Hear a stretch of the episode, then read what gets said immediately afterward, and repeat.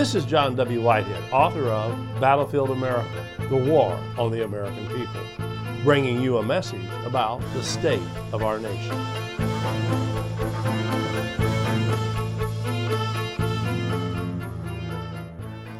Don't pity this year's crop of graduates because the COVID 19 pandemic caused them to miss out on the antics of their senior year and the pomp and circumstance of graduation. Pity them because they have spent their entire lives in a state of emergency.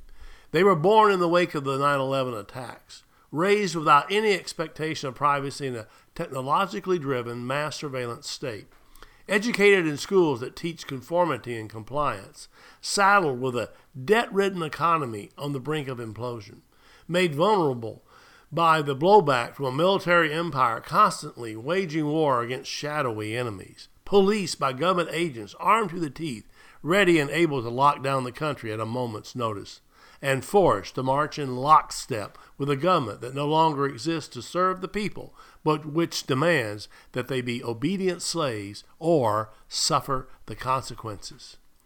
It's a dismal start to life, isn't it?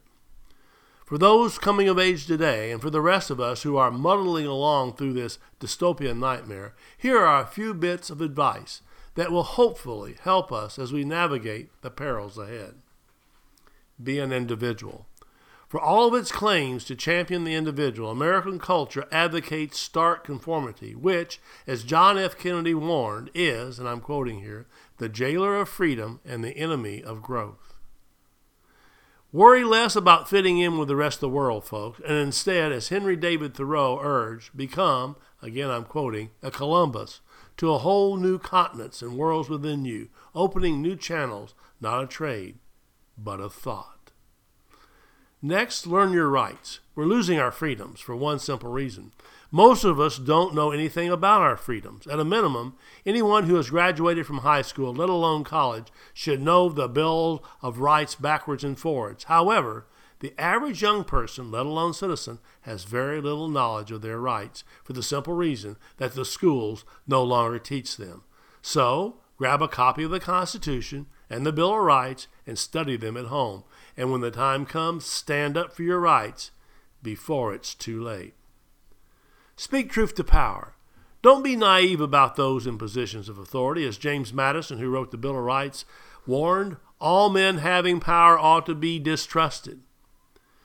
Folks, we must learn the lessons of history. People in power, more, more often than not, abuse that power.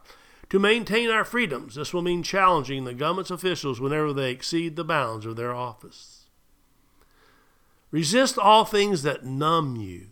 Don't measure your worth by what you own or earn. Likewise, don't become mindless consumers, unaware of the world around you. Resist all things that numb you, put you to sleep, or help you cope with so called reality.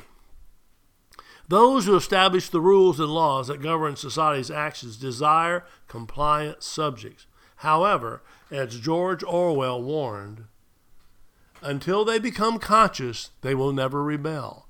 And until after they've rebelled, they cannot become conscious. Good advice. So, it's these conscious individuals who change the world for the better. Also, folks, help others.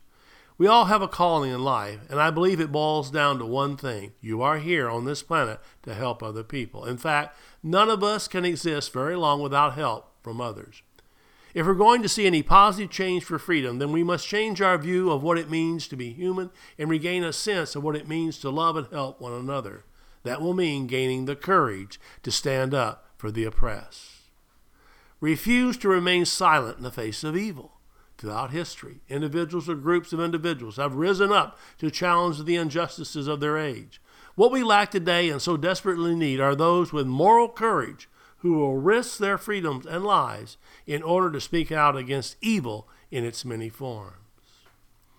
Pitch in and do your part to make the world a better place. Don't rely on someone else to do the heavy lifting for you.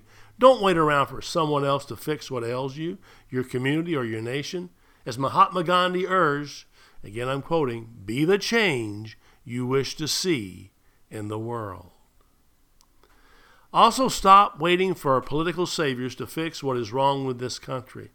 Stop waiting for some political savior to swoop in and fix all that's wrong with America. Stop allowing yourselves to be drawn into divisive party politics. Stop thinking of yourselves as members of a particular political party as opposed to citizens of the United States.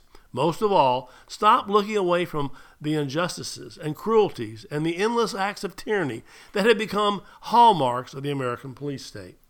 Be vigilant and do your part to restore the balance of power in favor of we, the people. Finally, prepare yourselves for what lies ahead. The demons of our age, some of whom disguise themselves as politicians, delight in fomenting violence, sowing distrust and prejudice, and persuading the public to support tyranny disguised as patriotism.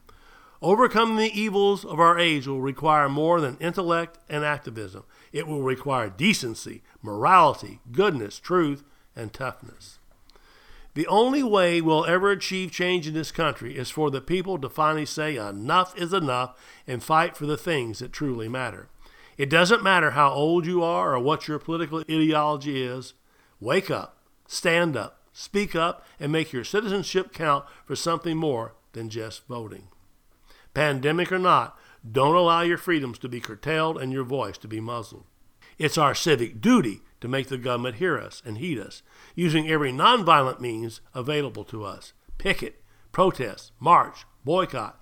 Speak up, sound off, and reclaim control over the narrative about what is really going on in this country. Mind you, the government doesn't want to hear us and what we have to say. It doesn't even want us to speak. In fact, as I make clear in my book, Battlefield America, The War on the American People, the government has done a diabolically good job of establishing roadblocks to prevent us from exercising our First Amendment right to speech, assembly, and protest. Still, we must persist. So get active, get outraged, and get going. There's work to be done. The Rutherford Institute is doing its part to push back against the police state and make the government play by the rules of the Constitution. But we can't fight these battles alone. To join the resistance, visit our website at www.rutherford.org and check out our library of thought provoking commentaries, legal resources, and so much more. Subscribe to our email alerts, and I will send you my weekly commentary, Rutherford press alerts, and a weekly rundown of pertinent headlines and news articles to keep you apprised of the growing threats to our freedoms. And finally, if you are able, please consider making a tax deductible donation to the Rutherford Institute by again visiting us online at www.rutherford.org or donate using PayPal. Your donation allows the Rutherford Institute to push back against the government's power grabs, corruption, and ongoing assaults on the Constitution. Together, we can make America free again.